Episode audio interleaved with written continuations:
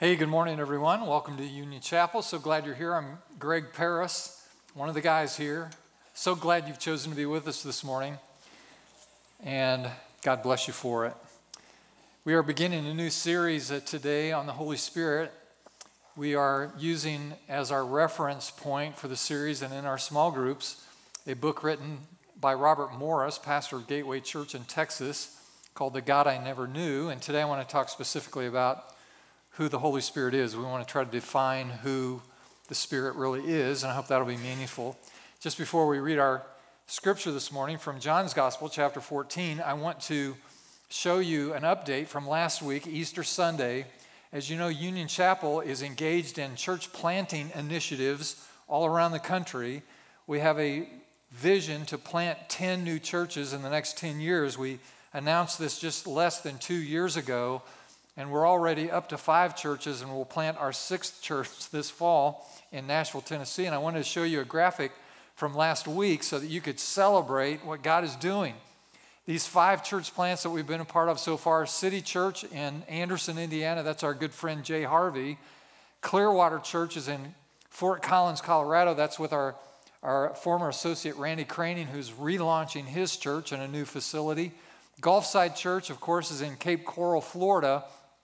Paul Erminger is leading that church, former member of our staff. Pathway Church is, is in uh, Marietta, Ohio. Ryan Miller is a dear friend, and Pathways Church is about two years old now.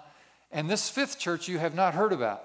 Rising Hope is a new church that we are helping launch right here in Muncie, Indiana. And Rising Hope is actually associated with the Wesleyan denomination, uh, which makes them like a first cousin to us Methodists, and so they're all good.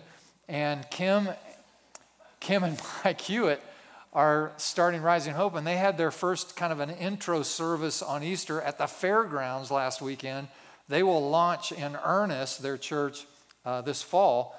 And so they met last week, and we wanted to tell you that in those five churches, our, the attendance was 2,282 people, and 150 people made a decision for Christ. Now that's why you that's why you want to clap right there. That's all good.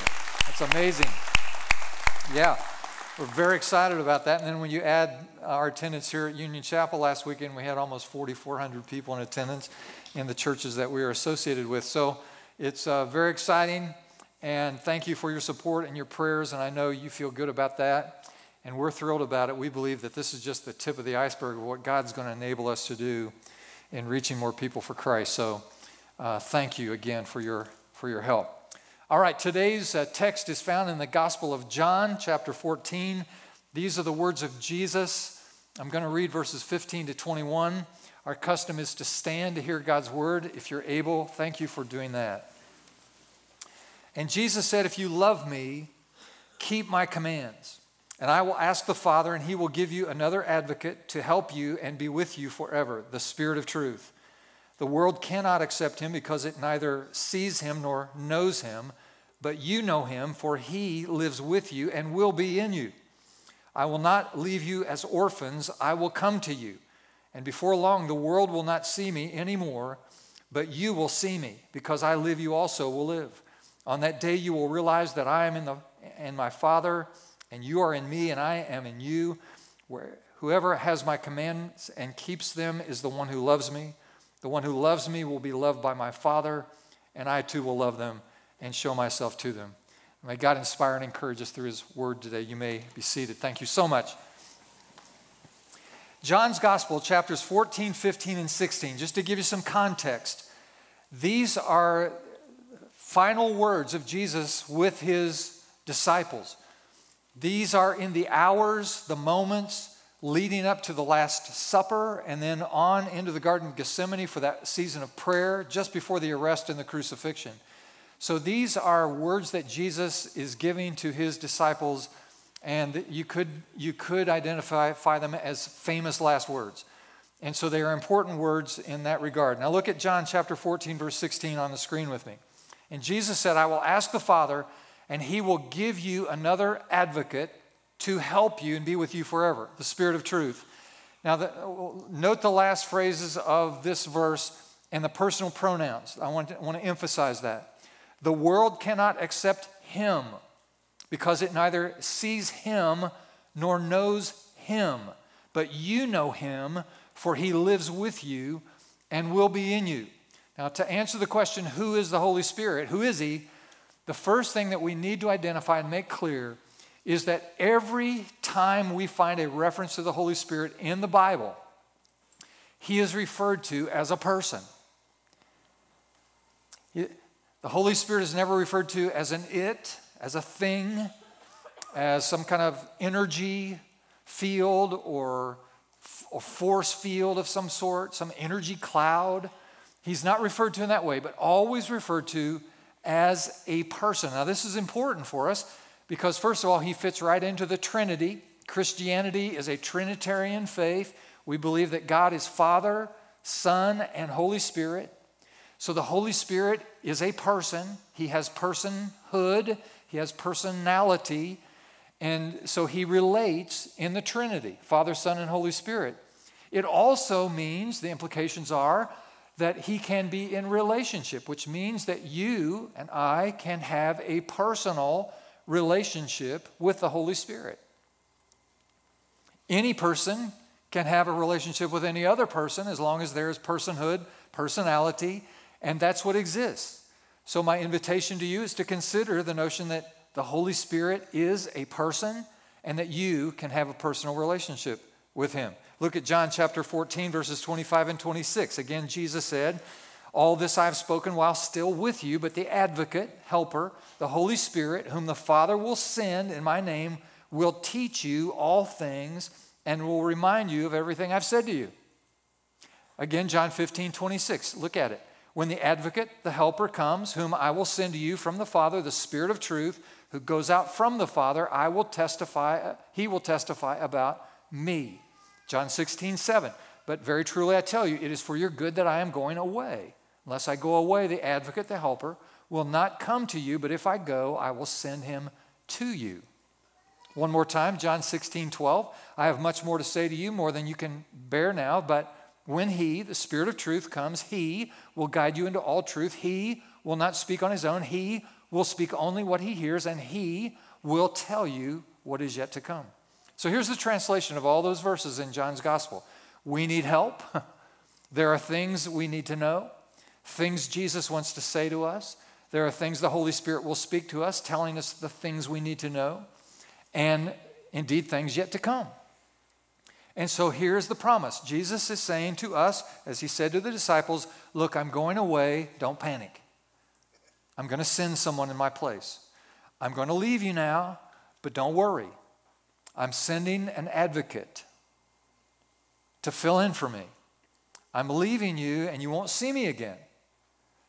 But be at peace because I'm going to send you a helper, an advocate, someone to come alongside of you who will teach you all the stuff you need to know. And so that's what we're hearing from this text. Now, what we learn about this word advocate, which we see in all these words, or we see translated helper, uh, it's a Greek word that, that is pronounced paraclete, parakletos, and it, it simply means one who comes alongside of. Para means alongside. We use a word like paragraph, and this is just a series of sentences that come alongside of each other to form a coherent thought. So, a paraclete is the one who comes alongside of us to help us, an advocate, an intercessor, a counselor, a comforter. These are words that are used to translate paraclete. When I hear the word comforter, that comforts me. I don't know about you, I like, I like the feel of that, I like the emotion of it. It reminds me of uh, years ago when we were still out in the Cornfield Church that the parishioners out there in the original Union Chapel Church actually made, the women made Beth and me a quilt. And it was beautifully handmade, lovely quilt. And in the, and in the um, seams of this quilt, they actually embroidered the names of all of the families in the church. Isn't that, isn't that thoughtful? Isn't that great? And they gave it to us, and they were just proud to give it to us, and we were honored to receive it. And we took it home, and now I'm thinking, now that is a practical gift. And she put it out on the bed. Beth laid it out on the bed. And I said, that, That's perfect, fits perfectly. That's going to be great. And the reason I was so enthused about it is because back in the day, we lived in a church owned parsonage, so it was a home the church provided to us. And we were thankful for that. But we also learned the first winter we were here that while we had a roof over our head, uh, we had to pay the utilities for the house out of our salary. And we had this electric ceiling heat, this cable ceiling heat at the time, and so every room had its own thermostat. And when it got cold, we turned up the thermostats in all the, ho- in the, all the rooms in the house to warm it up. And we discovered that the cable ceiling heat, at least back in the day, made the electric meter spin like a fan. And the first month we got the bill, we thought, oh. And so we had to decide whether we were going to eat or we were going to stay warm. And so we decided we were going to eat. We had one room in the middle of the house that was 10 feet by 12 feet square, 120 square feet and it had its own thermostat, and we turned the heat on in there. But the rest of the house had no heat on. Our boys to this day freeze out their own families now because they, they can't sleep with the heat on. You know, they, when they were little, they just said, Dad, I'm freezing. I said, put a sock cap on. You know, you'll be fine. Jump back in there. Get another blanket. And this is how we slept. And if you wanted to get warm, you had to go into the little room. Uh, that's where everybody did their homework. We watched TV in there. We did everything in there in a 100, 120 square foot room. The whole house could have been that big. It wouldn't have mattered. We weren't leaving the room. It was the only place that was warm. And so I thought, man, this is going to help keep us warm. And this quilt. And so we brought the quilt home, put it on the bed, looked beautiful, and then it became it got to be bedtime. I went in there and the quilt was gone. I said, "Who stole the quilt?" And this is, this is a male perspective of the world. Men, you understand, men do not lose things, we don't misplace things. If, it, if it's missing, it's been stolen. Who stole my hammer? Right? Who stole my rake? Who stole the remote? Beth says, Yeah, right. Someone broke in, went right past the expensive TV and the jewelry and all that stuff and stole your remote to the TV. yeah, that's what happened. They stole it. now, all of the men in the room, right now, I'm just telling you how we think. We're still wondering who stole a quilt off the bed. But all of you women in the room, you know exactly what's going on. You know exactly what's happening. I, I said, Who stole the quilt? And Beth stood there looking at me and she said, and I quote, the quilt is not for use, that's for show.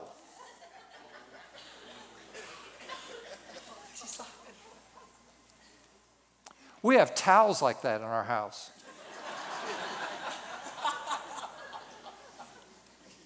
You can use the towels in my house. I can't use them. They're off limits to me. They are guest towels.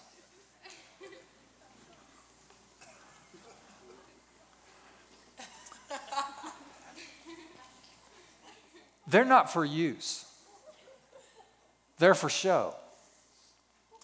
One time I got out of the shower and the towel wasn't where it's supposed to be. Someone stole my towel.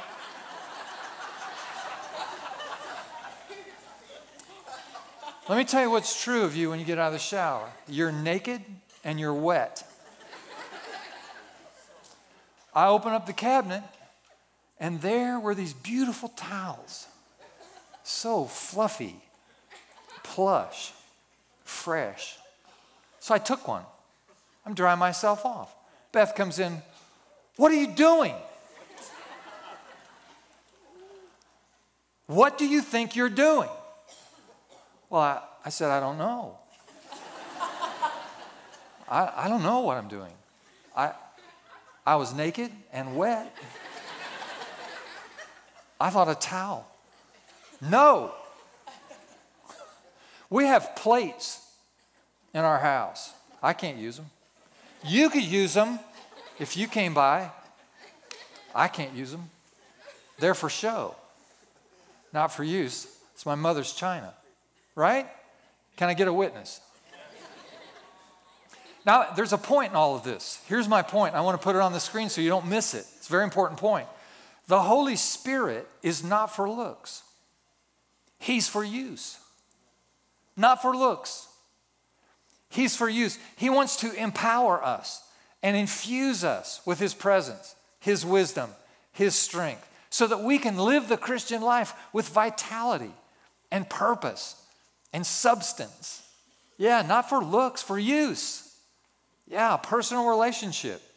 Three things I want to share with you this morning that help us identify who is He. Who is the Holy Spirit? Here's number one. Write this down, it'll help you. He is my helper. He's my helper. Now, the Holy Spirit helps us in a million ways. But here, just here are a few ways. For example, He helps us to pray. We don't always know how to pray. One time I was praying with someone, maybe this has happened to you. They asked me to pray for them, and I prayed for them right in the spot, and a thought came into my head, a verse of scriptures I was praying, and I just used that verse, incorporated it into my prayer, and the woman stopped me and said, That's amazing. I was just reading that verse this morning in my prayer time. She said, I opened my Bible and there was that verse, and I just read it this morning. I can't believe you've used that verse, same verse, to, to pray for me right now. It's so wonderful. How, how is that possible? And I said, Well, that's because I'm a very special person. and that's not, no, see, that's not true. That's not right. The, that was just the Holy Spirit dropped that. Maybe that's happened to you, something like that. Just a thought. That's the, the Spirit helping. Sometimes the Spirit will say, uh, help us not only know what to say, but sometimes what not to say. Have you ever got that kind of that feeling, you know, that little check when you're getting ready to say something and you go, maybe you shouldn't say that? You ever gotten that? You know, at the end of the day, the spouse comes home and you're both tired and so forth, and something crosses your mind. I'm going to I'm going to say something, and then that thought, I wouldn't go there if I were you. This, this is what happens all too often with us after we get the prompt about what not to say. Uh, this, then when we open our mouth, we say, I know I shouldn't say this, but then you say it, and then you go, as soon as you say it, you go, What was, what was wrong with me? Shouldn't have said that. Holy Spirit's trying to help you. Look at John chapter 16 verses 8 through 11.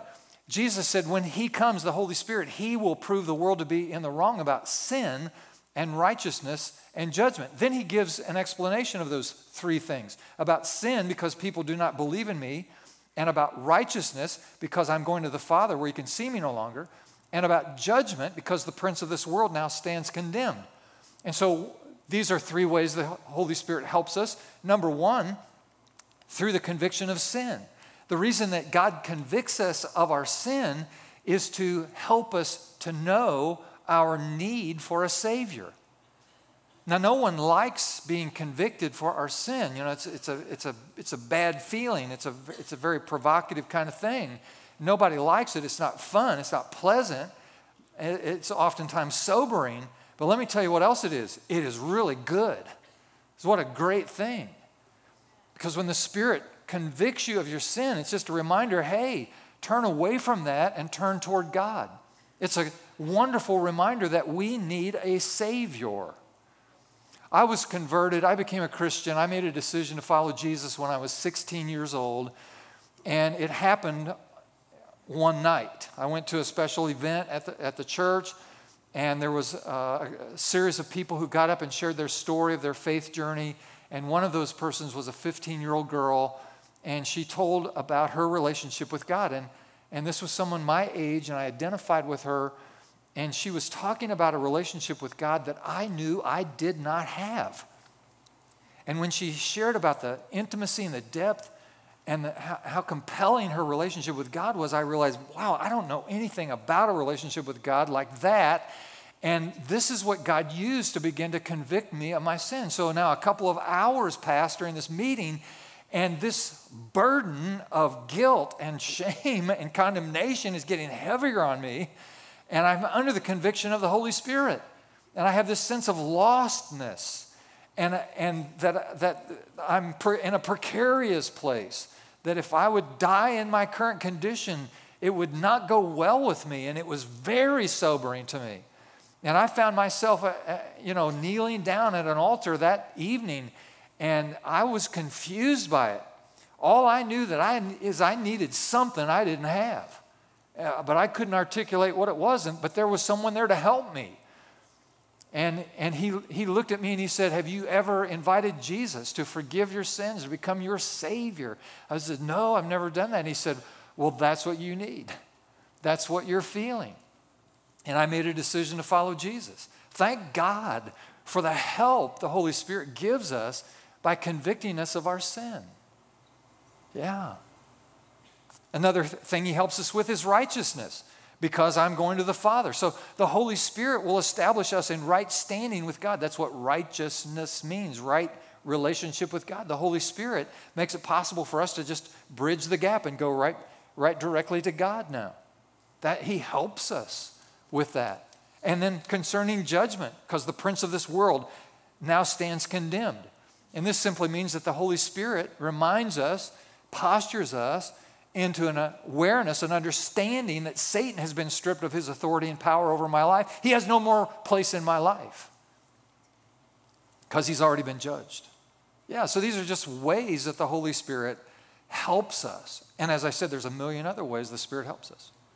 Now that leads us to the second thing. Who is he? He's our helper, but second of all, he is our friend. Write that down. He is our friend. And you can see in your outline in parentheses, and he's not weird. He's not weird. Now, here's the problem. You've all seen people, maybe up close, maybe people you know personally, or on TV or something like this. You've seen people in the context of, of an activity of the Holy Spirit, and they're acting weird. Weird behaviors. And it kind of throws you off, kind of puts you off. Let me give you some perspective on this. This will help you. Now, so listen to me carefully. The people that you've either seen up close or from a distance acting weird around the activity of the Holy Spirit, listen to me, these people are weird all the time anyway.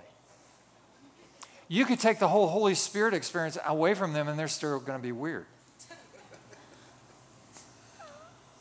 I'm serious. Some people are just weird. In fact, some, some studies suggest that one in three people are perceived as weird in the world. Let's do the survey right here. Look at the person on your right. Just look to the right. Are they weird? Uh, how about to the person to your left? Are they weird? No? Neither one of them? Well, one out of three. Weird. And see, I just made that up. That's not true. Uh, it's actually one out of two. Yeah, weird. yeah. I, I want to make the point. I'll put it on the screen. This is an important point. Look at it. You can be a completely normal person and believe in the person and work of the Holy Spirit. Completely normal. When I was preparing this sermon, I thought, well, I'll just use myself as an illustration. that won't work because, well, you know why. But I thought my wife, she becomes a perfect illustration. My wife, Beth, perfectly wonderful, delightful person. Everybody loves her, and she, she's just normal. And she's the kind of person you like to know. Let me just, let me just say for her, she has a very deep and intimate relationship with the Holy Spirit. She and the Holy Spirit are in communion all the time, every day, all the time. And she is perfectly normal and has a personal relationship with the person and work of the Holy Spirit. Yeah. So he's our friend, and he's not weird. You know, there are some denominations, some traditions that are all about the Holy Spirit.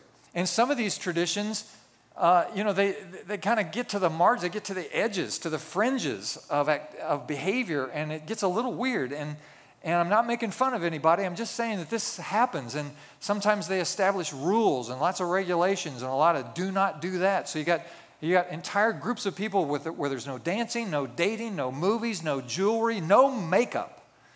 None of that stuff is, is possible. And then on the other end of this Holy Spirit culture, uh, you, you have tra- traditions and denominations that go just in the other extreme, where there's lots of dancing, you know, in the Spirit, and lots of jewelry, and, and, and everybody's rich and prosperous, and, and the women wear too much makeup.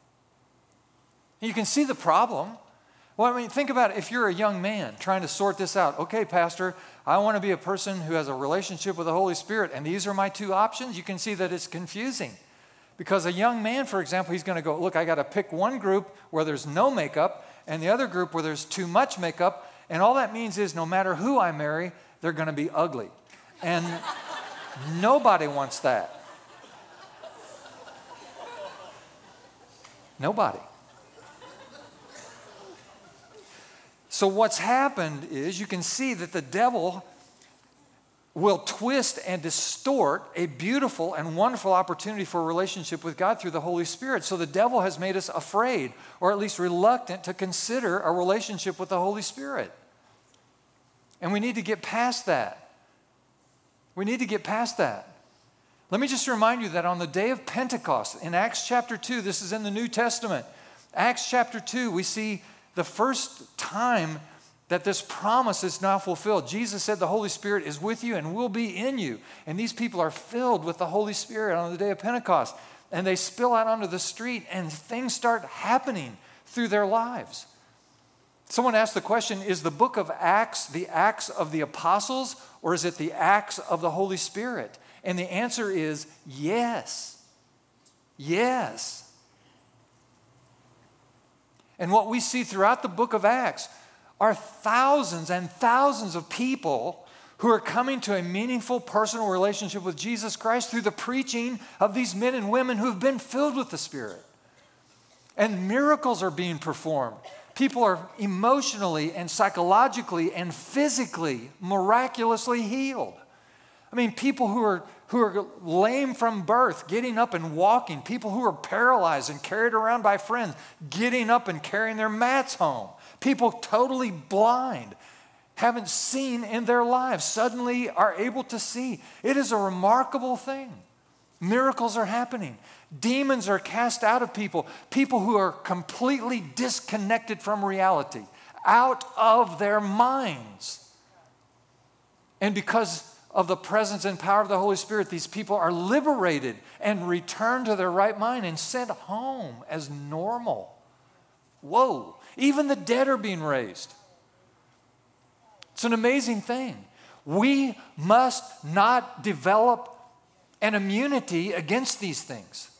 We must not vaccinate ourselves in the name of any other term decorum, properness, correctness should not keep us from a personal relationship with the Holy Spirit. Yeah, yeah. Some of you are historians and you know that in the last 120 years there's been a phenomenon on planet Earth that hasn't happened for many centuries. When there was a reintroduction of the person and work of the Holy Spirit, an invitation given to God the Holy Spirit to come once again and to help us. And it happened around the turn of the century, 1900 to the 20th century. So around 1900, there was this bubbling up of the work and presence of the Holy Spirit. And it's taken root and taken, and taken momentum. And here's what we know for example, uh, in the continent of Africa, in the year 1900, there were about 3% of the citizens of the African continent who were Christian. Now, fast forward 120 years. Today, that number is 43%. Over 400 million Africans on the continent have come to a saving faith in Jesus Christ in the last hundred years, primarily dependent on the person and work of the Holy Spirit. It's an amazing thing.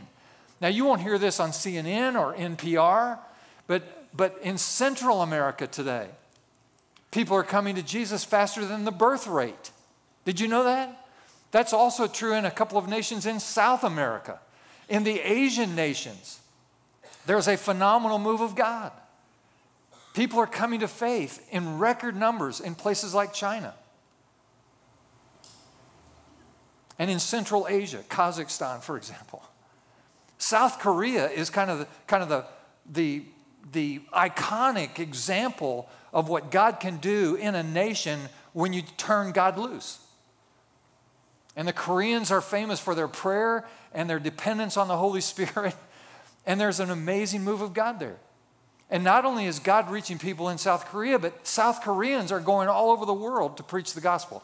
I have been in I don't know how many nations of the world in my life, running around with Christians and missionaries and looking for places to preach the gospel. I've been in lots of places. I have never been anywhere in the world where I haven't met South Koreans preaching the gospel. It's amazing. The largest single congregation in the world is in Seoul, South Korea. There's one congregation that has 800,000 members.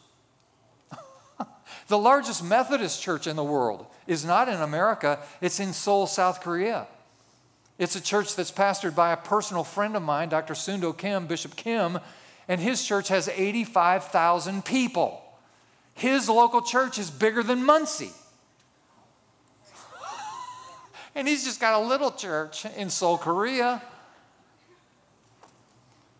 I sat next to Bishop Kim every year, twice a year at, the Asbury board meetings. I'll sit with him in May in just a few weeks. I'll be sitting right next to Sundo Kim. And I'll be sitting there and I'll say, Dr. Kim, and then he—he's praying. Prays all the time.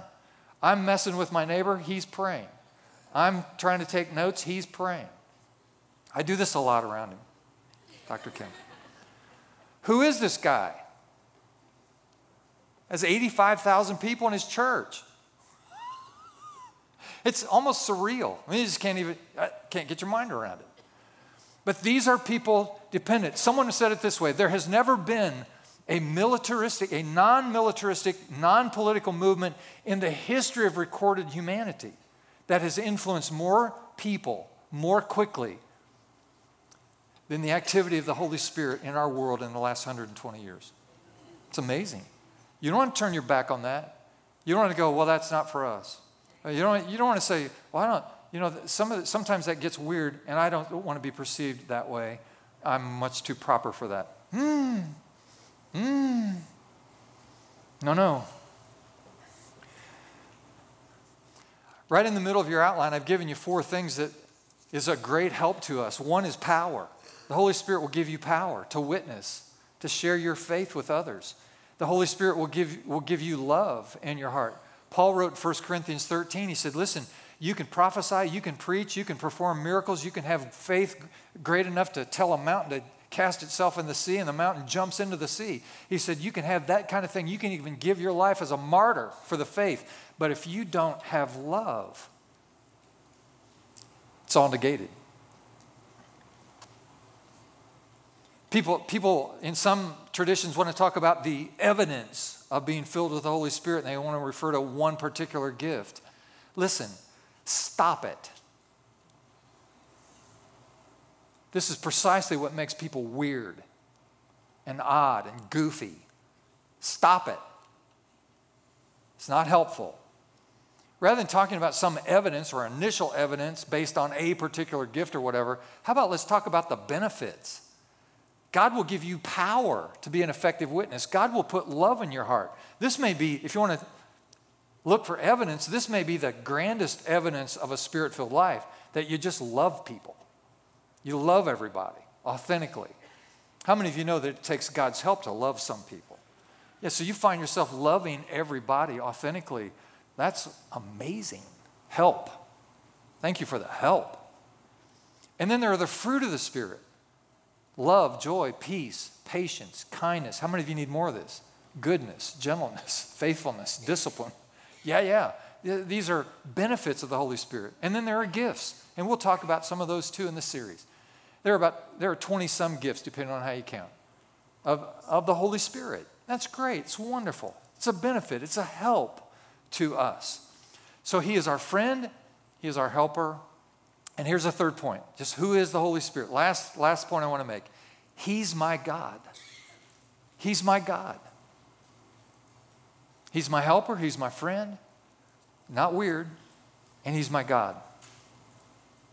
The Father is God, the Son is God, Jesus is God, and the Holy Spirit is God. Now, if you have a problem with that statement, then you've got, you got issues. Christianity believes in a triune God Father, Son, and Holy Spirit. Let me give you some examples. John 14, 16. Look at that on the screen. I will ask the Father, Jesus said, I will ask the Father, he will give you another advocate. There, they're all three.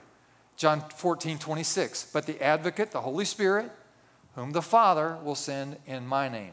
All three. John 15, 26. When the advocate comes, whom I will send to you from the Father. All three. Perhaps the best example in the New Testament of the Trinity being involved in the same event was the baptism of Jesus. Look at Luke 3:22. And the Holy Spirit descended on him, Jesus, in bodily form like a dove, and a voice from heaven, the Father, You are my Son, whom I love. I'm very well pleased. The Holy Spirit is God. Here's another example Acts chapter 5, verse 3. Uh, Ananias and Sapphira, his wife, had sold some property and lied about it.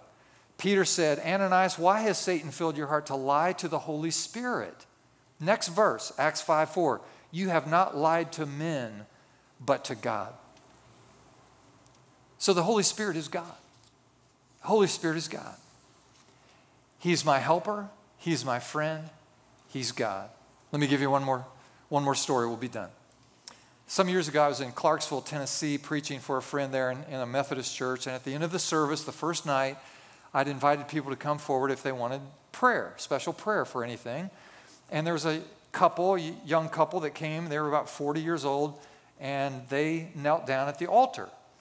And I went over there with the pastor. We were praying for people, and I just put my hands on their shoulders. I was praying for them. I, don't, I didn't know them, didn't know their story, never met them.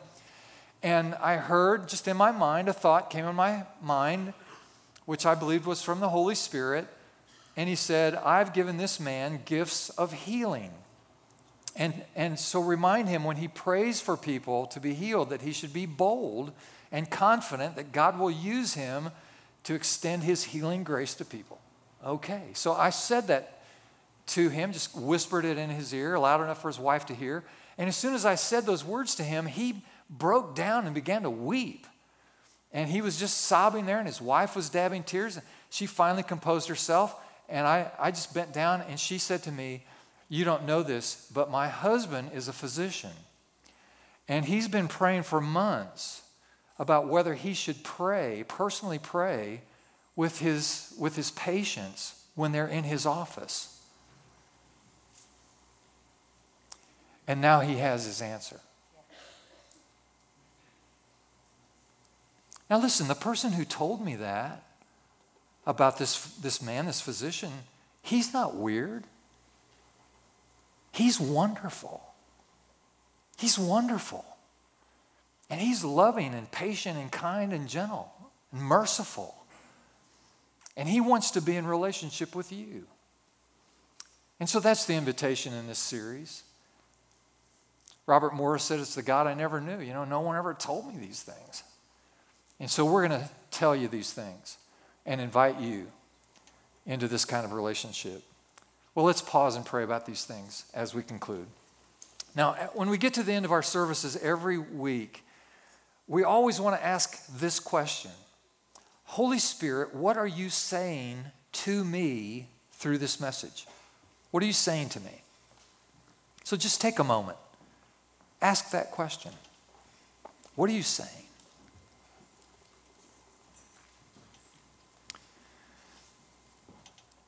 And Holy Spirit, thank you that you're not weird. You're wonderful, loving, patient, kind, merciful. And your mission is to honor God the Father, glorify Jesus, extend help to us. So we pray right now, Holy Spirit, that you would meet each one of us at the point of our need. Speak to us. We need a word, we need your wisdom. Heal us today. We need your touch, your healing grace. Make us whole and well, healed. In Jesus' name. Restore us. We're broken. Our relationships are strained, weakened. And resource us. We need favor in our current jobs and opportunities for new jobs or different jobs, financial resources to meet our needs. And forgive us, oh God. We need your forgiveness. And Holy Spirit, thank you for convicting us, for reminding us that we are in need of a Savior. Maybe you're in the room today, and when I shared that little anecdote from my own story about experiencing the conviction of the Spirit. Maybe, maybe that's something you're experiencing right now. You weren't anticipating it when you came in the service today, but you're aware that your sin has separated you from God, and the Spirit of God is helping you, saying you need a Savior. You need to say yes to Jesus. That's the greatest need in your life. If that's true for you this morning, I want to pray with you. I can, I can help you. I can assist the Holy Spirit right now. And I'm going to pray a prayer. And if you'll just, if you'll pray it in your heart, pray it in your mind as I say the words, God will hear your prayer. Here it is Father, forgive me for all the things I've done wrong. Come into my life. Fill me with the Holy Spirit. Thank you for making me a new person, for giving me a fresh start,